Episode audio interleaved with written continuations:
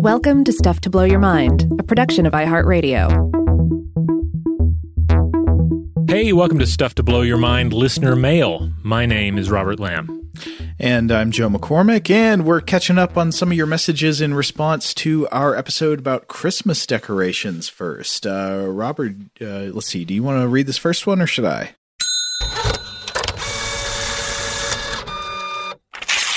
Yeah, sure, I'll do this one. This one comes to us from Lucy.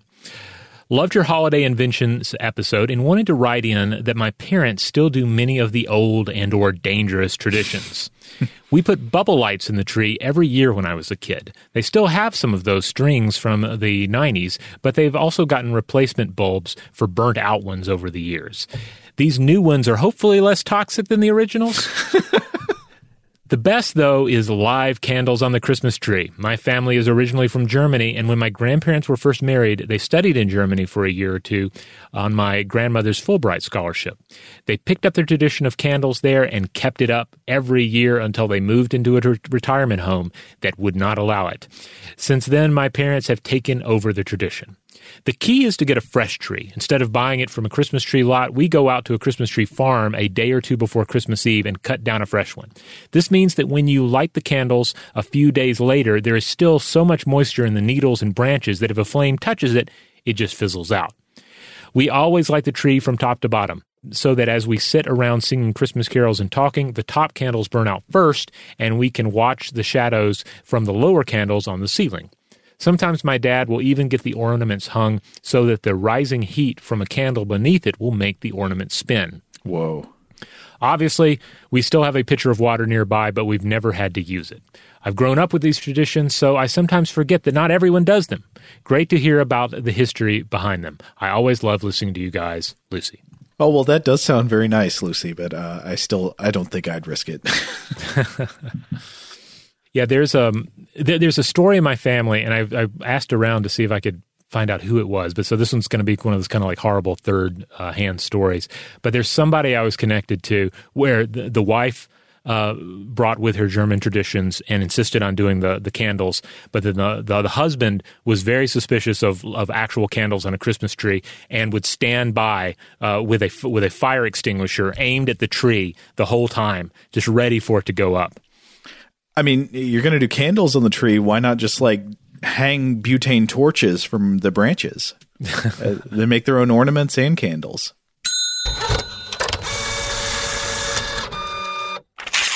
All right. Well, it looks like Carney is still in the Christmas spirit and has another uh, one of these lister mails for you, Joe. Okay, this one comes from Rose. Rose says, Hi, Robert and Joe.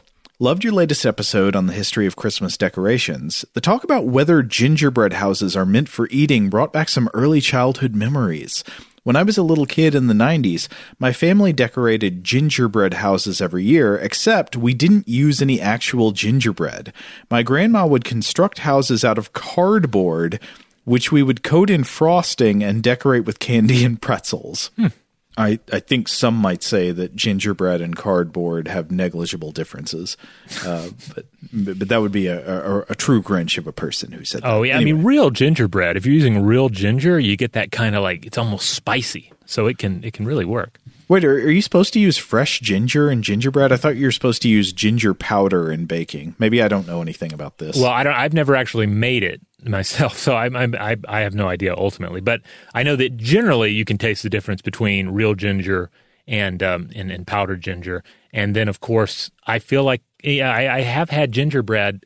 When a gingerbread is good, it tastes a little spicy. Like so. Mm-hmm. Okay. You know, when, it kind of like bites you back a little bit. Okay, I think that would probably be fresh ginger. Wait, you were saying real ginger though. Do you do you mean fresh ginger or is ginger powder not from a not from real ginger? Surely it is. Uh, well, yeah. I mean, well, when I say real ginger, you know, I'm I'm meaning fresh ginger. Okay, okay, okay. That's what I thought. Yeah, I mean, as I, I don't I don't know that there's actual imitation ginger out there. There's imitation vanilla. There, there's there's imitation stuff. Oh, yeah, true, true. Yeah. Okay, sorry. Uh, to continue with Rose's message. Uh, so we got the these houses made out of cardboard, uh, decorated with candy and pretzels. Picking up, they definitely weren't meant to be eaten. If I'm remembering right, they would sit out as a decoration for a while. Maybe people would steal a few pieces of candy off, and then we just threw them out after Christmas. Unfortunately, we stopped this tradition while I was still fairly young, but I have fond memories of it, though it was pretty weird in hindsight. Happy holidays, Rose. Uh, yeah, I don't know if it's that much weirder than anything else. So sounds kind of nice. Yeah, and then you're not wasting the gingerbread this way. So I say go for it.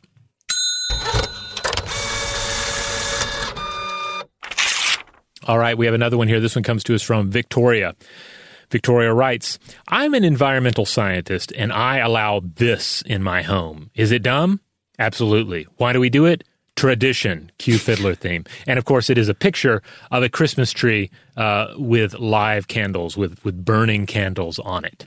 They look pretty cool because the candles are twisty. I've never seen this before. They're like corkscrew shaped a little bit. I mean, very, yeah. very slightly corkscrew shaped.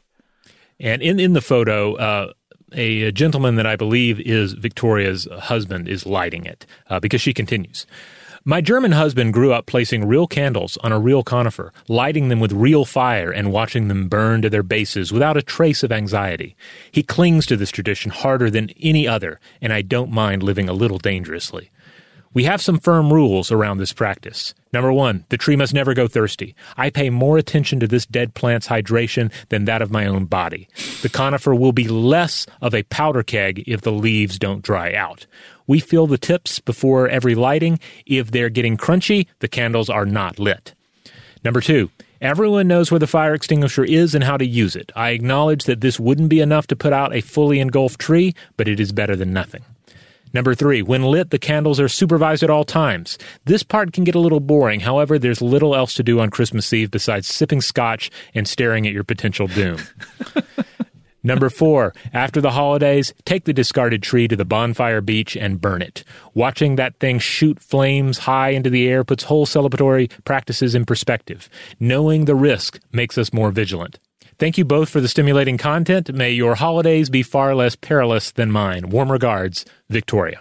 Uh, the the regards sound very warm. Thank you for sharing this, Victoria. This is great, and I love the yeah, picture. Yeah, this was a this was a great bit of listener mail. Really loved this one.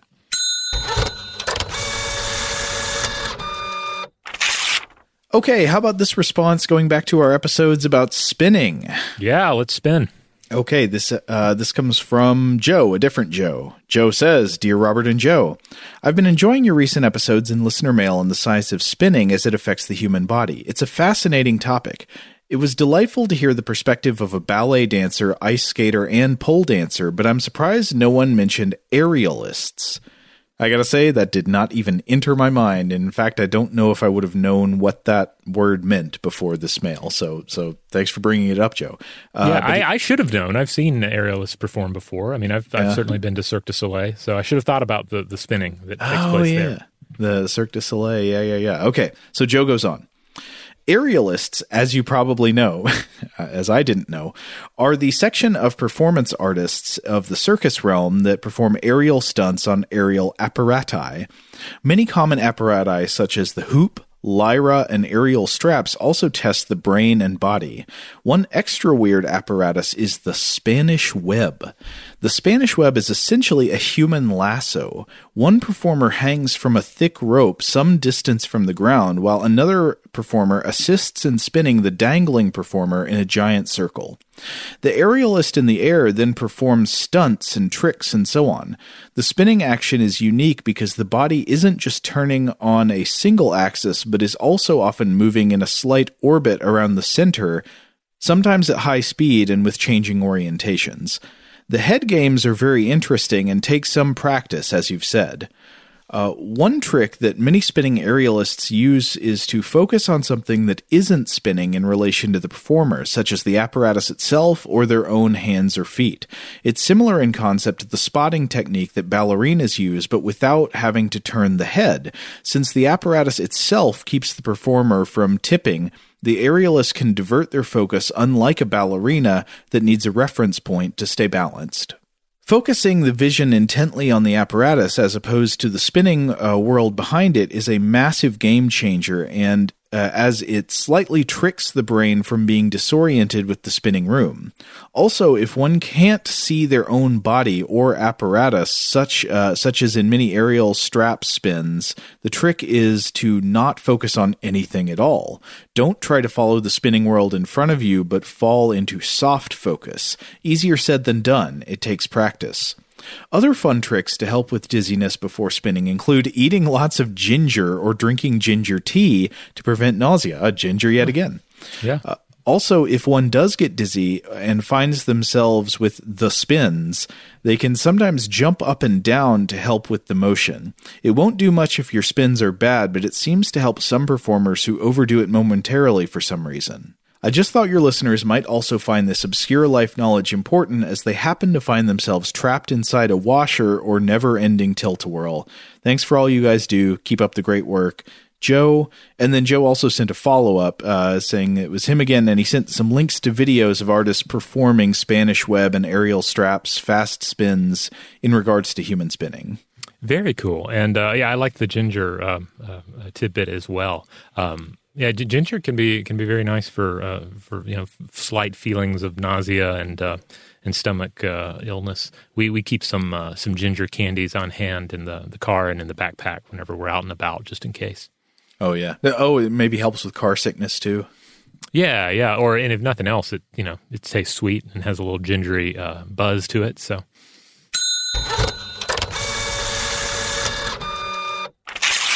All right, we have some uh, some additional uh, um, uh, listener mail here coming to us, and these uh, bits concern Weirdhouse Cinema, our Friday episodes that are uh, sort of a, a, late night celebration of weird films, as opposed to the general science and culture content that we put out. This comes to us from Chris. Hi, Robert and Joe. First off, I love Weirdhouse Cinema.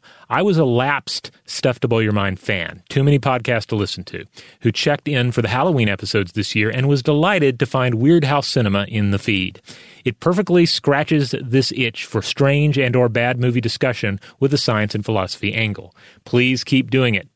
I just finished the Ghost in the Machine episode. I'd forgotten all about this movie until I saw the title in my feed and immediately was reminded of the only scene I ever watched the microwave scene. Oof. I was born in 1991 and was very young when I was flipping through channels and landed on HBO just in time to see a man getting his face cooked by an open microwave. I was sufficiently freaked out and changed the channel immediately. Ever since then, I've always had this tiny fear in the back of my mind when opening a microwave door. What if it didn't shut off? Is it going to cook my face? This even cropped up recently as my fiance has a habit of opening the microwave door to grab something while it's still running, trusting that the auto off will work as intended. Turns out our microwave door latch is a little hinky and there recently and it recently seemed to keep running as she opened it up and reached in to grab whatever she was heating up. I had flashbacks to Ghost in the Machine and was pretty freaked out even though nothing had happened to her. We looked into it later and it's most likely that the magnetron had shut off, but the fan and light kept running. Still, I asked that she just hit the off button before opening the door just in case. Anyway, keep up the great work and thanks for discussing this movie that gave me a lifelong phobia. I can't wait to tune in again next Friday. Chris. I've actually seen a malfunction a microwave that worked exactly like that, except in this case it was every time you would you would open the door, the light inside would come on and the rotating plate would start rotating, but I think it wasn't cooking. Well, I appreciate the the, the, the kind comments there. Uh, I certainly uh, feel you on there being just too many podcasts to listen to at times. So, you know, hopefully we're not loading anybody up with too much. Uh, hopefully, with the ideas, we just give you some some choices. You know, um, and uh, you know, if you want to just listen to, to Weirdhouse, just listen to Weird House. You just want to come in and listen to the Stuff to Blow Your Mind episodes, uh, go for it. I mean, I think I'm supposed to uh, advise everyone to to subscribe, but I don't know. Maybe subscription doesn't work for everybody. I don't know. Do do what you want. Do what feels good for you. As long as you're listening to some of our show, um, uh, I guess I'm happy.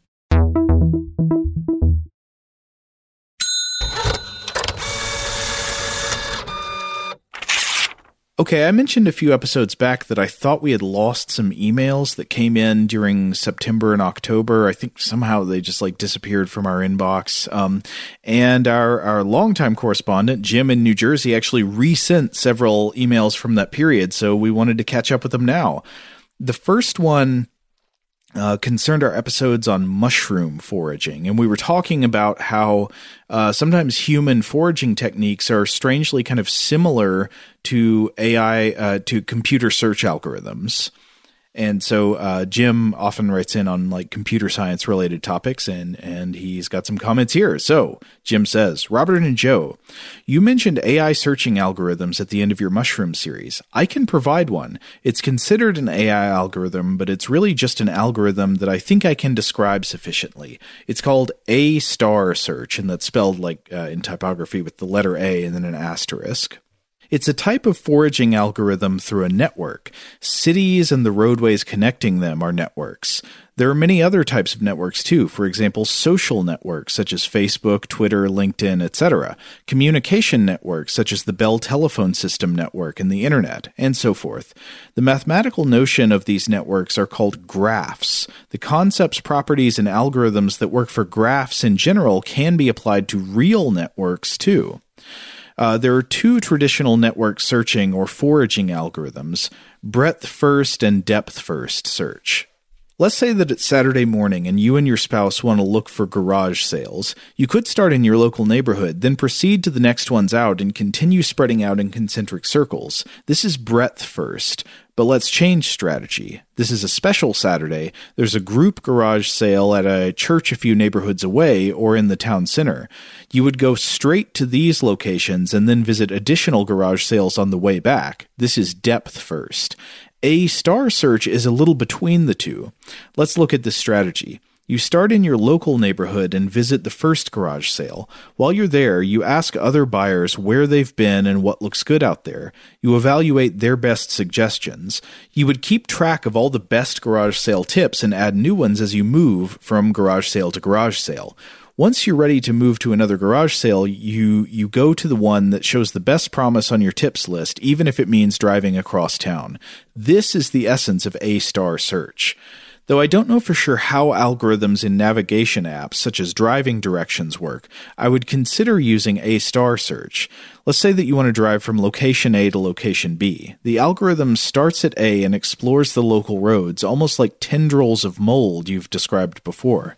The heuristic it uses to find the best path will be how close you are to B. Direct paths will get first priority, but it won't ignore paths that move further away from B either. That's because an initial direction that moves away from B might eventually reach a highway ramp or provide a much faster trip to B, even if driving in the wrong direction. Ants foraging kind of do this too. As the ants come back from food sources, they drop pheromone trails. As the ants confirm the food source, they make the pheromone trail stronger so more ants will exploit it. However, there are still foraging ants that don't follow the strong scent. They're looking for new sources, since the good source might eventually fade. Ant foraging can be thought of as a, a type of distributed A star search. The A Star Search Wikipedia page has too many videos that illustrate the algorithm well.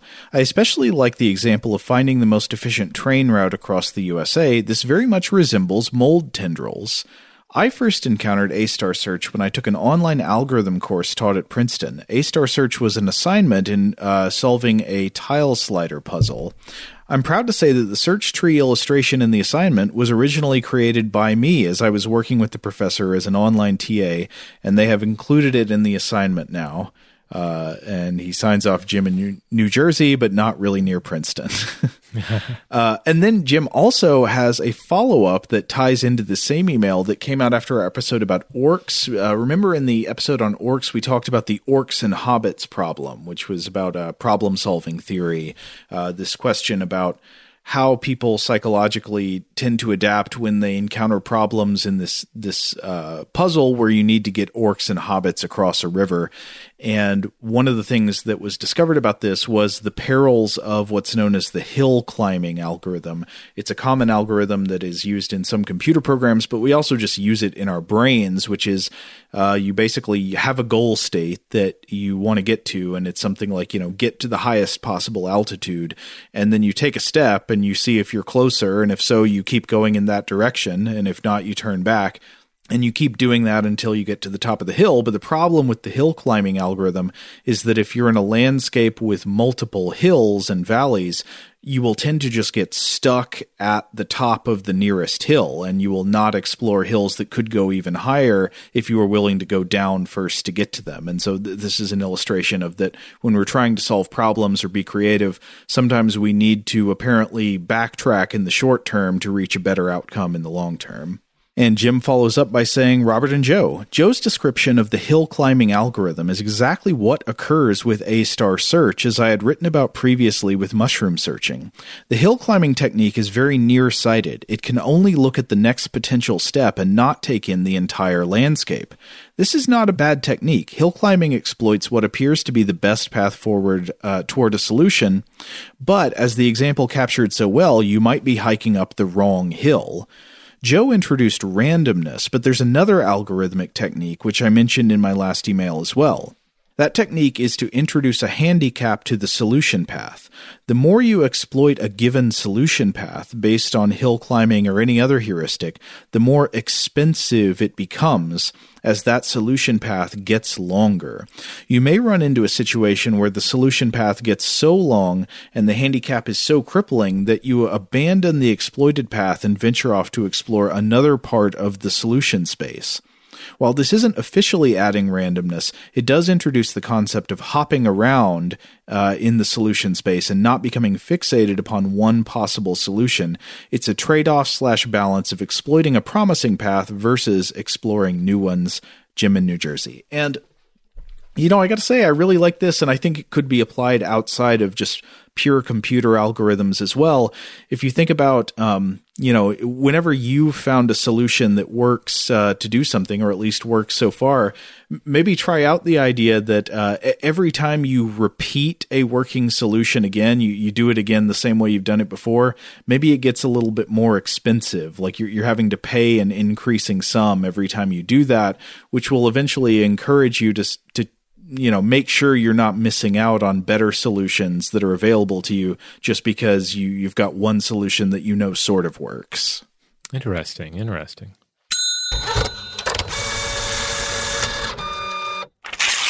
All right here's another one from jim in new jersey. Uh, this is a, an, in response to our episode on the bed the invention of the bed Robert and Joe, you didn't mention how astronauts sleep in space in your bed episode. Since there is no gravity, they can sleep almost anywhere, but they tether themselves so as not to float around in the environment. Private crew quarters on the International Space Station are only slightly bigger than a phone booth. Part of that includes a sleeping bag that tethers to the wall. But I think they can sleep anywhere on the station. Without gravity, their arms tend to float in front of them.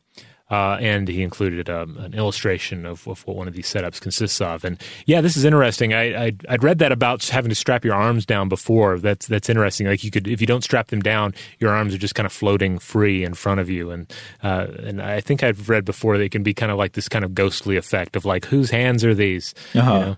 They poke you in the eye. yeah. Oh, and then Jim follows up and says, I didn't state the obvious in my original email. There are no beds to speak of in space. You don't need them when there's no gravity. The, their beds are closer to hammocks.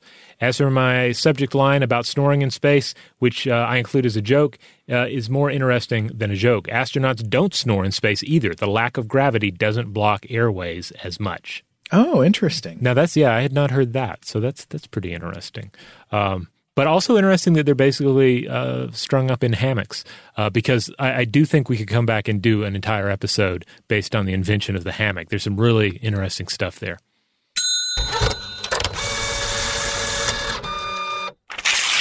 Okay, this next message comes from Heather. Heather says, Hey y'all, I frequently binge on your podcast episodes as you happen to be some of the only people uh, with whom I can delve deeply into obscure and common topics to the point of sheer exhaustion. And for me, intellectual bliss. Well, I'm, I'm, I'm glad it's fun. Um, Heather says, I just heard your December 9th, 2020 episode of The Artifact, The Poison Tooth. I love it. Today it was, for me, a great appetizer before a full length Stuff to Blow Your Mind episode. I imagine on a busy day, this kind of informative quickie will make a satisfying mental snack. Thank you for keeping me well fed with an ever increasing variety of mind blowing content. Without you, my intellect would certainly stunt, atrophy, and shrivel up into a pathetic shadow of its former potential. Oh, that's extreme. Mm-hmm. uh, I, I, guess she's kidding. She says, uh, Nah, but seriously, life is better with you in it, so keep going. Thank you for your hard work, and uh, all the best to you in the coming year. Heather. Well, thank you, Heather. Thank you so much for the kind words, and we're we're we're glad we could uh, be there for you. Yeah, and I'm glad to hear hear uh, some uh, positive feedback on the, the artifact episodes. They are kind of just sort of short form audio blog blog posts, Yeah. and we're just uh, switching back and forth uh, for the most part uh, on doing these. So uh, yeah, we're going to keep at it, and uh, yeah, it should be a great place to to discuss very specific ideas. You know, you know, particular uh, items. Uh, particular points in time, that sort of thing, uh, and, and just discuss them briefly instead of devoting an entire episode to them. Oh yeah, I feel like they're a great outlet because we used to come across things like this all the time, where we'd find something that we found really interesting, but just like wasn't wasn't a whole episode worth of anything. You know, it was Yeah. something that might make five or ten minutes worth of content, and uh, and here you go. I mean, th- this is a good outlet for it. I, I feel like back in the day, you used to turn things like that into blog posts. Uh, I only ever wrote a few posts for the blog, but uh, y- you you had great blog posts back on the old website when that was alive. But uh, n- now I feel like this is a really good alternative to the blog of of old. Yeah, I'm going to have to resurrect some of those blog posts of old. Yeah. Uh, you know, pull their bodies out of the, the muck, see if I can uh, resurrect the flesh and uh, make it march off into the podcast feed for me. Our uh, our old blog and the website have turned into bog bodies now. Yeah. but if one knows the appropriate magic, uh, they can be revived.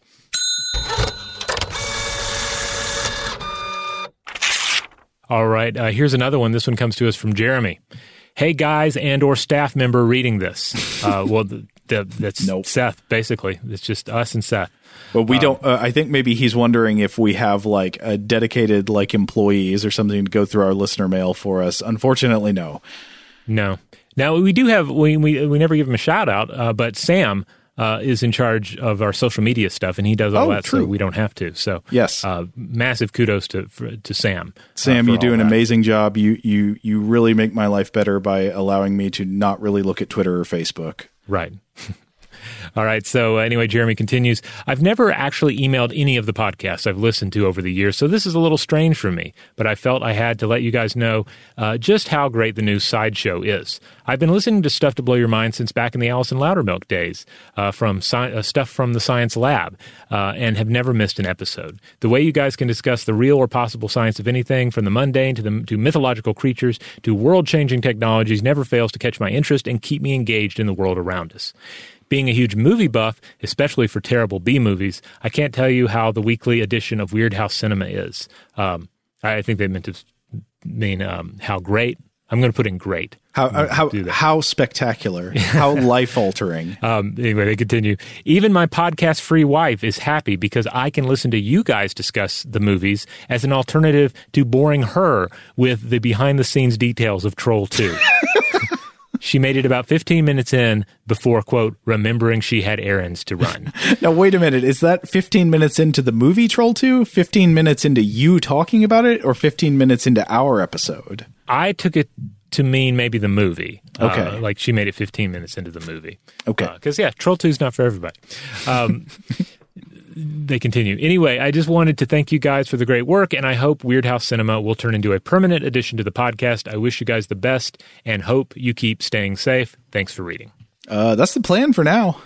Yeah, I mean, it's as permanent as anything. So, uh, yeah, we're going to keep doing it. All right, we're going to go ahead and um, and turn off Carney. We're gonna we're gonna seal the the listener mail mailbag for the week. Uh, but yeah, we're going to continue to do these. Uh, what every Monday we're going to, or at least as long as we have uh, listener mail to read, uh, we're going to keep doing listener mail episodes and try and keep this a regular thing where we're having more of a dialogue uh, with the listeners. So keep it coming. Keep writing in with your feedback to recent episodes of the show, to older episodes. You know, you hear a Vault episode and you like an idea in there, have some feedback. Don't be shy about writing in, even if it's an older piece. Um, you know, write in about Weird Cinema. Write in about the the, the shorties we do. Any anything. Uh, write in about episodes you'd like to hear. Uh, all of that is fair game. In the meantime, if you want to listen to other episodes of Stuff to Blow Your Mind, you'll find the Stuff to Blow Your Mind podcast feed wherever you get your podcasts. Wherever that is, we just ask that you rate, review, and subscribe. You can also go to stufftoblowyourmind.com, and uh, that will shoot you over to the iHeart listing for our page. Uh, once you are there, you'll find a little tab there you can click on the store, and that'll take you over to a place where you can buy some t-shirts and stickers and whatnot that have our logo on it or a cool monster design. So check that out if you want as well. Huge thanks, as always, to our excellent audio producer, Seth Nicholas Johnson. If you would like to get in touch with us with feedback about this episode or any other, to suggest a topic for the future, or just to say hello, you can email us at contact at stufftoblowyourmind.com.